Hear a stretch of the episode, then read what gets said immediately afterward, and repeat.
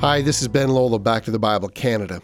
Today we continue exploring Romans chapter 3 in Dr. Neufeld's series entitled The Heart of the Gospel. Today's study, A Lesson We Must Learn, discusses what we can learn from Israel's history in the Old Testament and how it applies to our own walk of faith. So take your Bibles and turn with me to Romans chapter 3, verses 19 to 20, as we go back to the Bible with Dr. John Neufeld.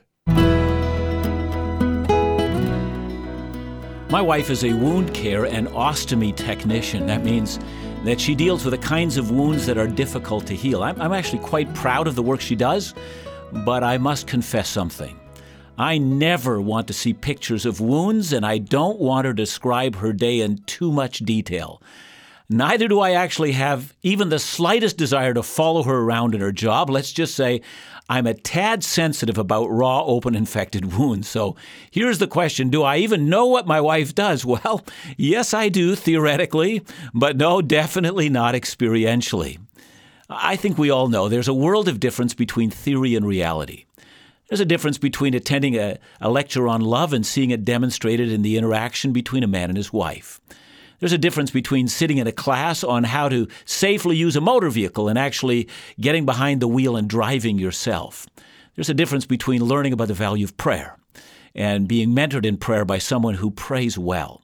There's a difference between theory and practice, and theory remains, well, just theory until we see it in real life.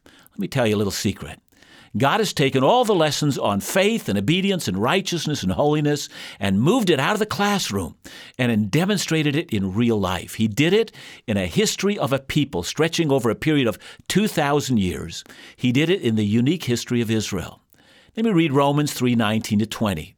Now we know that whatever the law says, it speaks to those who are under the law, so that every mouth may be stopped and the whole world be held accountable to God. For by the works of the law, no human being will be justified in his sight, since through the law comes a knowledge of sin. Let me try to rephrase this passage in my own words. The glory and the tragedy, which is the history of Israel, is a lesson book to the world. If you learn what happened to her, It'll kind of put a cork in your mouth. It'll stop, stop you from talking. It will leave you with a sense of amazement. Israel's history will fill you with an overwhelming sense of your own accountability to God. Israel is God's living historical lesson book, a lesson which is recorded for the benefit of the nations. And I've chosen to take one entire broadcast trying to explain this concept, and you'll understand why in a moment, but let's clear out the rubble at first. Let's consider why Christians should consider the Old Testament so valuable. See, part of the problem that many of us have is in the title Old Testament. The idea of old seems synonymous with the word outdated. So, for instance, if you have an old car as opposed to a new car, you'll know that the technology and the performance and the safety of your new car far exceeds your old. Same is true of an old computer, an old fridge, or an old anything. When the new comes, the old is outdated. Old is always seen as inferior. I think that exactly describes how so many Christians think about the Old Testament.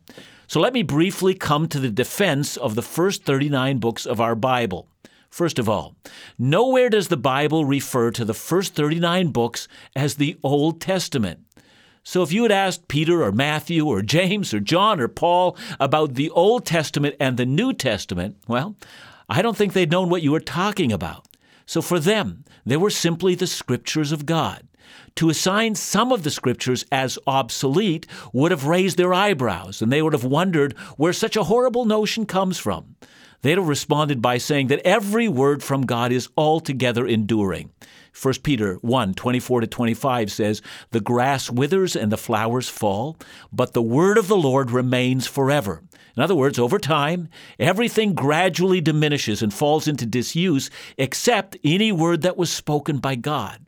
For us to say that any word from God is no longer valid is to assign to God Himself the idea of change and decay. God never says something that doesn't endure.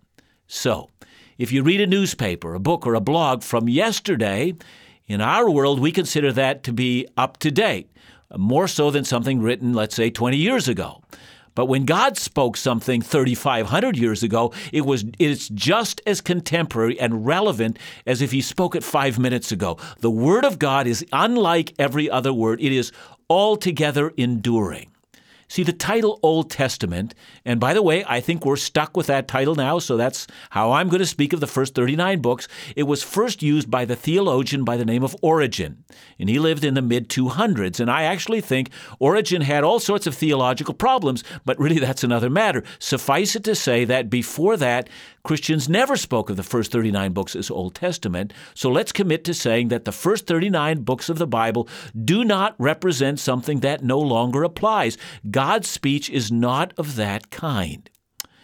Well, a New Testament, and this is the next thing to say, the New Testament regards the Old Testament as authoritative. When Peter, Matthew, James, John, Paul preached in their day, the New Testament had not yet been written, and so they preached Christ from the Old Testament. All the New Testament preachers were, in fact, what? Old Testament preachers. Yes, they were eyewitnesses to Christ, and more so, as the book of Hebrews declares, that God spoke in times past through the prophets, but in these last days he has spoken to us through his Son. What Hebrews means to say is that all the previous revelation was building up to a climax. Climax, that's the revelation of Jesus. And finally, we come to the point when we encounter Jesus that we see what everything was leading up to. But this is the point. Imagine reading a novel, and instead of reading the entire novel, you only read that part of the story that reaches the high point or the climax. And here's what I'm betting happens you won't understand the climax of the novel until you read the whole thing. You may not know this, but there are actually 695 quotations from the Old Testament in the New Testament, which works out to be more than two and a half Old Testament quotations on average for every New Testament chapter. I mean, did you hear that? Maybe you haven't noticed that when you've read the New Testament. Uh, what does that mean? Well, rightly understood, the New Testament is a commentary on the Old Testament. I hope you get that. Now, it's quite a commentary, to be sure. For one thing, it's a perfect commentary. There are no mistakes. You can count on the truth of all that it says. But also, please notice that the New Testament announces that the Old Testament Messiah has come, and now that he's come, well, now you're finally in a position to understand what the Old Testament was about in the first place. Jesus shows us what the Old Testament actually means, whereas before we might have been confused. That's why we should never say, ah, that's, that's just the Old Testament, as if by saying that we can discount the importance of the first 39 books of the sacred revelation given to us in the Bible. No, no, it's the altogether enduring Word of God. So that's why we should never view the Old Testament as something that's passe. You can't understand Christ without it. Now let's get back to Romans 3:19. Paul says, "Now we know that whatever the law says, it speaks to those under the law." So, let me say this, some things in the Old Testament are specifically intended for the unique experience of Israel. Let me give you some examples. In Genesis 17, God is giving Abraham a very specific command. He tells Abraham he is making an everlasting covenant between him and his offspring after him. Every male who is eight days old shall be circumcised. Is that for everyone? No, it's for the Jewish people. Then the book of Exodus. After a dramatic night when the angel of death kills all the firstborn in Egypt, Israel is commanded to keep the Passover as a memorial meal throughout their generation as a statute forever. You'll find this in Exodus 12, verse 14. And speaking about the sacred feasts, well, the Old Testament records seven of them, starting with a weekly feast of Sabbath, and then the six yearly feasts, which included Passover, the Feast of First Fruits, the Feast of Weeks, the Feast of Trumpets, the Day of Atonement, the Feast of Booths. Israel was commanded to keep all of these. Are these for everyone, for the Gentiles as well? Answer No, they're not. Uh, but we're not done. There are the commands regarding the five different kinds of offerings that are to be brought before the Lord. And then there are the rules of purification and rules regarding how a person becomes both ceremonially defiled and then to be cleansed. And then there are the rules of land management, and there's a whole host of other rules as well. And th- they seem to us to be incidental rules. Like not being permitted to wear two different kinds of cloths in a garment, like rules regarding what may or may not be eaten, rules around what you might touch and what you're not allowed to touch. I mean, it's it's a large list of rules. And are they for everyone? And the answer is, well, no, they're not. But says Paul, if you pay attention to this stuff, you will learn a lesson so profound, it will be so overwhelming, it will utterly leave you speechless.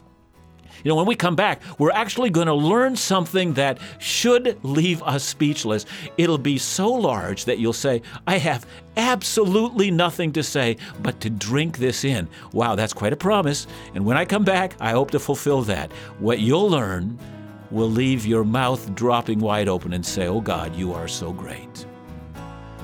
Well, there's an intriguing introduction, which will take us back to examining both the significance and the relevance of the Old Testament.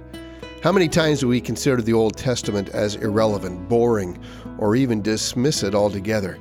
Yet, as we've just learned, we cannot understand Christ without it, period. But what is the deeply profound thing we have yet to learn if we pay attention to it?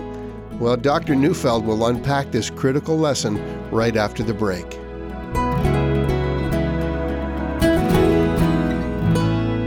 Thanks again for listening today. You know, as you may have heard, Back to the Bible Canada will be heading to the Eastern Caribbean for our second annual cruise on March 22nd to the 29th with Dr. John Neufeld and Laugh Again's own Phil Callaway. These seven days aboard the cruise are sure to leave you smiling, refreshed, inspired, and renewed in your walk with Christ. If you haven't made plans to join us, then do so today. Please visit our website for more information at backtothebible.ca or give us a call at 1 800 663 2425. Now let's return to Romans with Dr. John Neufeld.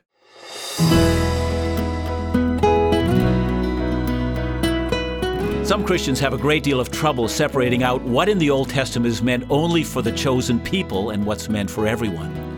But that's why the New Testament is given.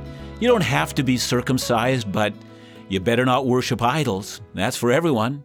You don't have to keep the dietary laws, but you're not free to steal your neighbor's property. That's for everyone. And someone's going to ask, well, how do I keep that stuff separate? Well, that's why God has given you the New Testament, the perfect commentary on the Old Testament. It will tell you what God requires of all of us, and it will help us to see those things that were intended only for Israel's history. But now lean in and listen. Even those things that are uniquely given to Israel should be things of great interest to all of us. See, God directed Israel's unique history as a lesson book for the entire world. The things done in the Old Testament are intended for everyone, regardless of language, culture, or time period. Now, what are those things? What is it we learn? Let's let Paul himself give us the answer. Romans 3:20 says, "For by works of the law no human being will be justified in his sight, since through the law comes a knowledge of sin." Let's start with the easy part of that sentence. The Old Testament teaches that through the law comes a knowledge of sin. Let me tell you a funny story I heard some years ago. Uh, Chuck Swindoll told it. A certain man had been fighting with his wife for three days and finally decided to make up. He called her at work. She worked in a motel. And when the phone was answered, it was the maid. And without giving his name, for everyone already knew his voice, he simply said, Is my wife there? I want to talk to her. And the maid said, You can't talk to her. She said, If you called, not to disturb her. And the man felt his dander rise, so he said, Well, why not? Oh, why can't I talk to her right now? And the maid told him that, that she was up in one of the rooms with her boyfriend. Well, the man exploded. He told the maid to get a shotgun and shoot them both dead. And so the maid laid down the phone, and the man heard two shotgun blasts through the phone. And the maid came back to the phone and said, Well, they're both dead. What do you want me to do with the bodies? And the man said, Throw them into the pool and I'll clean them up later. And the maid said, Well, we don't have a pool. And the man stopped and he hesitated. Then he finally said, Ah, is this 555 6399?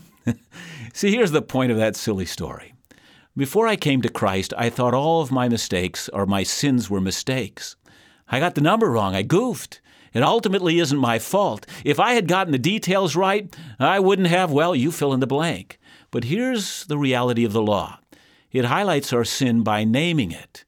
Before the law came, I might have said, I made a mistake, or I didn't mean anything by it, or it was just a one night stand, or I cheated on my spouse. You see the names I give for my behavior?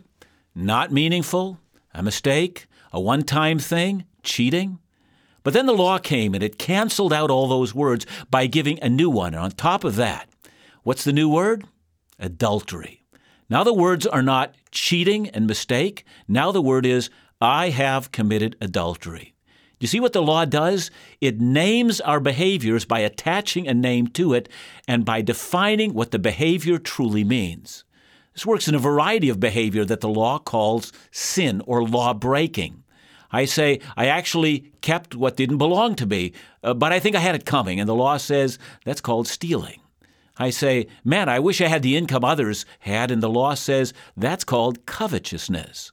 So through the law comes a knowledge of sin. Now here's the next lesson, and this lesson we learn from the Old Testament. Israel's experience shows that the law might highlight our sin, but it actually doesn't change our behavior. Romans 3:20 says, "By the works of the law, no human being will be justified." The lesson of Israel is quite simple. They are no better and no worse than anyone else. What happened to them would have happened to you if you had been in their place. Remember Israel as they stood before God on Mount Sinai. It was an incredible series of miracles that brought them to that place.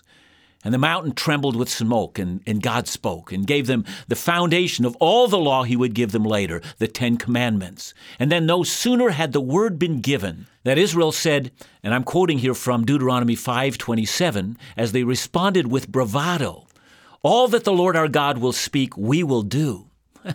Sounds like exciting stuff, except that just a little while later they were building a calf idol and having an orgy. Oops. And that wasn't the last oops. In fact, the oops moments were not oops moments at all, were they? They were a habitual pattern of an ingrained rebellion. Remember Joshua? No sooner was his body dead in the ground when everyone did what was right in their own eyes. The lesson is this you'd have done the same thing. Simply hearing the law will not make you righteous. Indeed, the opposite is the case. The law seems to excite further rebellion. The lesson of Israel is that no amount of laws or commands will get it done. If you have trouble grasping that, you need to read the Old Testament and deeply learn its lessons. Israel's experience shows that the law might highlight our sin, but it doesn't change our behavior. But there's one more thing hearing that God is angry with our sin won't change anything. You know, we spent a great deal of time, haven't we, discussing the issue of sin? We've talked about the wrath of God. We said that Paul has been declared uh, that all human beings are sinful before God. Gentiles are sinners, Jews are sinners. There's a judgment day coming. Before every one of us lies the great issues of heaven and hell and the horror that none is righteous and no, not one. Now, listen, here's the startling truth this was going to make you zip it. This is going to make you wholly accountable for God. This is what I promised you before when I said, you know, your jaw will drop. So get this. None of what Paul has taught us in the first three and a half chapters of Romans are going to change a thing. You can know this stuff. You can believe this stuff. You can think about this stuff. You can be scared by this stuff. You can even declare this stuff and become a preacher. And this will not change your heart. I mean, you think about all of the preachers who have been de- declaring their, their objection to sin who are found in sin themselves. You can go right on sinning till judgment day and be terrified by what you're doing, and you won't change. You're going to be just like Israel. Now, how hopeless does that sound? Do you know how, how dead we are to sin? And just like real death, it's an irreversible condition. Uh, I mean, that's what Ephesians 3 says. We were dead into sin. No turn of phrase, no warning changes anything. If you looked if you took the time to learn the lesson from Israel, that's what you would come to know. Therefore, the answer to the greatest human dilemma, the greatest human crisis is this unless we are rescued by someone in such a way that gives life to the dead, we're simply on a collision course with an angry God. How many of you know that we've all kind of experienced that? When we were kids, our parents warned us, didn't they? And they said, Johnny, don't you do that. If you do, I'm going to tell your dad, and your dad's going to spank you. And you got afraid of that, and then you ended up doing it anyway. What did that teach you about yourself? The warnings came but the warnings only highlighted what you were doing. See, now and only now are we ready for a story of the cross. Don't you see how badly we need a cross more than any other thing? because the cross and only the cross can break through this murderous stubbornness in every single human heart. Know, I, I, wonder at this point in time whether it's really not time for each one of us to kind of get ready for the story of the cross by doing a commitment prayer before God. Why don't you say these things to God? Why don't you say, Lord, I, I've heard about the cross and I've been warned about sin, but I find myself sinning nonetheless. Sometimes I wonder whether or not I've believed anything. Sometimes I find the, the, the desperation of my sin so great that I, I find myself wondering, how irreversible is my condition, O oh God? But in all of this, we need to remember and say to ourselves, Lord, you still do have the solution.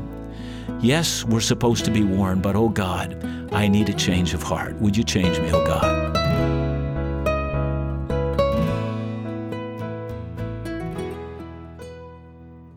Thanks again, Dr. Neufeld, for the time we've spent today and the amazing insights we've had regarding the Old Testament. Uh, but we're making sort of a transition now, perhaps one that we've been sort of anxious for over the last few days. We're moving from sin, we're moving from the Old Testament to a, to a new message. And what's that new message going to be about in the next couple of days? I think we've all heard uh, the phrase, you can't make this stuff up. Well, you really couldn't have made up this stuff about what God does in the cross. I mean, who would have conceived that God would find a way to make unrighteous sinners righteous in His sight? I mean, oh, what happens after this? I mean, if you've kind of hung in there with me all this way, you're about to find that just like being in a dark, dark, dark place, suddenly a light gets struck and things look amazingly bright, amazingly glorious. That's the message of the cross. You know, over the last few days, we've been talking a lot about sin, and it's it's been a bit heavy, and it's been a bit uh, complex, and sometimes difficult to wrap our heads around. Uh, but you know, it was interesting today as I as I as I saw you and I and I I experienced your voice a little bit. There was an anticipation coming. They were moving past this to something new and something fresh and something exciting. Yeah, it is so exciting. I mean, it's so exciting that we should be able to say with Paul in the end, I'm really not ashamed of this gospel. This is great stuff. This is freedom that everyone longs for. We ought to tell more. Yep, and tomorrow we'll begin part one with Dr. John Neufeld on the wonderful cross. Join us, would you, on Back to the Bible Canada.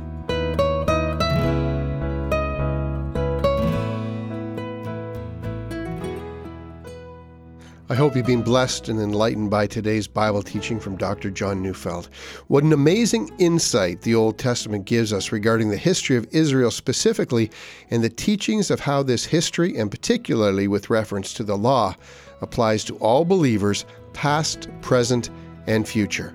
Tune in tomorrow as Dr. Neufeld continues in Romans chapter 3 with the greatest message of all, the wonderful cross, part 1. This is definitely a life changer tomorrow on Back to the Bible Canada. Here at Back to the Bible Canada, we're privileged to be able to share God's Word without reservation every day right across the country. But we couldn't possibly do this work without your faithful and generous support. Have you been blessed and encouraged by what you've heard? Do you have a passion for seeing others' lives impacted by solid Bible teaching? Then we'd love to invite you to prayerfully consider partnering with us on a monthly basis. Your gift offered every month makes the consistency of Bible teaching that we offer every day possible. You're a game changer when it comes to reaching more people with the good news of Jesus Christ in an increasingly disengaged generation. Together we can make a difference, transforming minds and lives through the power of the gospel. To become a part of this important group of ministry partners, call us now at 1 800 663 2425 or visit us online at backtothebible.ca. Back to the Bible Canada, leading you forward in your walk with Jesus every day.